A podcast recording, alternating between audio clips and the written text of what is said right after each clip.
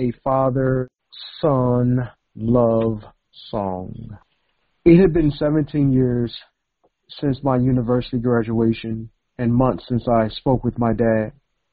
So I called my father on June 3rd, 2020 and spoke with him on the phone to see how he was doing and to get clarification on a few things.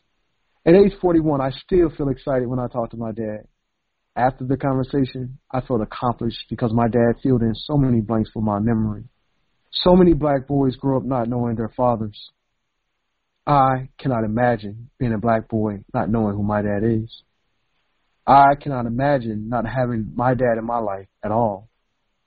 I cannot imagine not having a good and healthy relationship with my dad.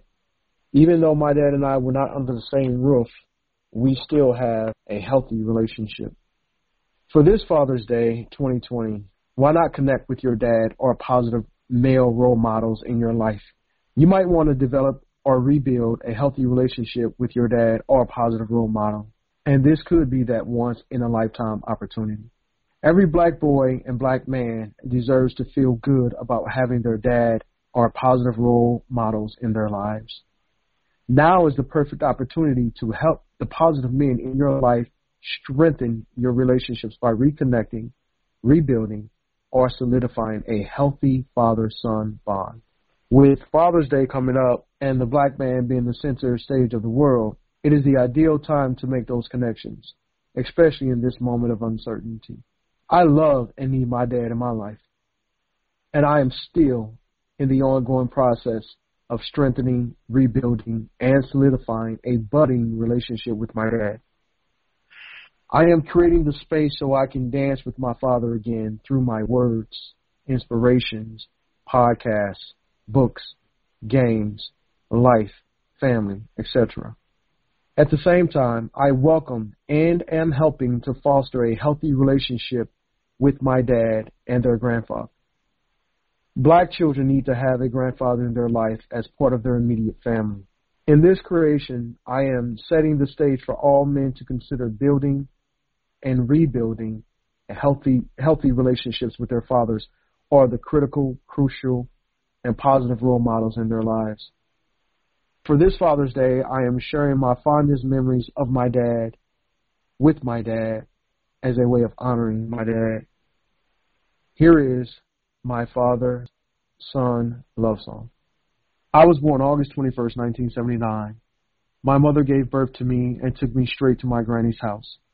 But my first memories of my dad occurred when I was about five years old, and it centered around an argument between my parents who both lived in Brooklyn, Illinois.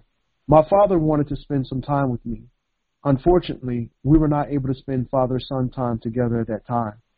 However, I will not forget how he wanted me in his life. My dad played baseball and almost went pro, but after I was born, he gave that career up and joined the military in 1980. I saw my dad on brief occasions, and sometimes I went over to Grandma Bernadine's house where he lived to see him. On one of those occasions, he was not home when I went to see him, but there was a large picture of me as a newborn in his bedroom. I felt a stronger bond and more respect for my father after seeing my baby picture he kept by his bedside. It was a considerable three foot by two foot image of me. Seeing that picture made me feel like I was the happiest child alive. And most importantly, I felt more loved by my dad. As I walked home, I wish I could spend more time with my dad and seeing him especially when others tell me how much I looked like my dad. Another memorable incident concerning my dad centered around me punching the crush of my life in her stomach. On several occasions, our second grade teacher would say in the classroom that if, if a boy or man hits a female, that means he loves her. I did just that, and it landed me five whippings.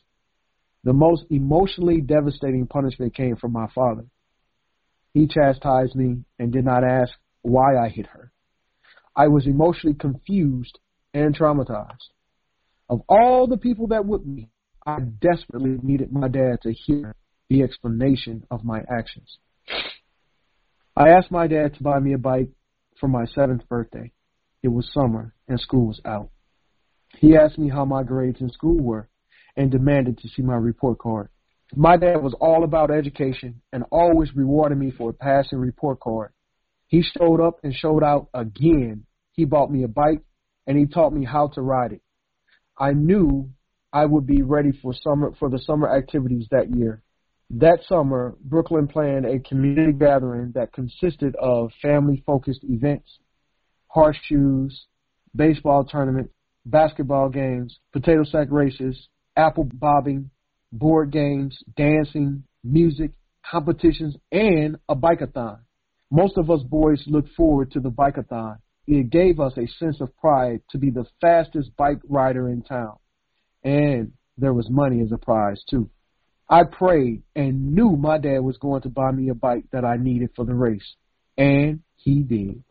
Too bad he could not be there to see me win, but I lost. The bike training moments I spent with my dad were more valuable and satisfying than the race itself. I felt I was on the winning team as long as I had my dad. One sunny afternoon, I asked my mother if I could go outside to play.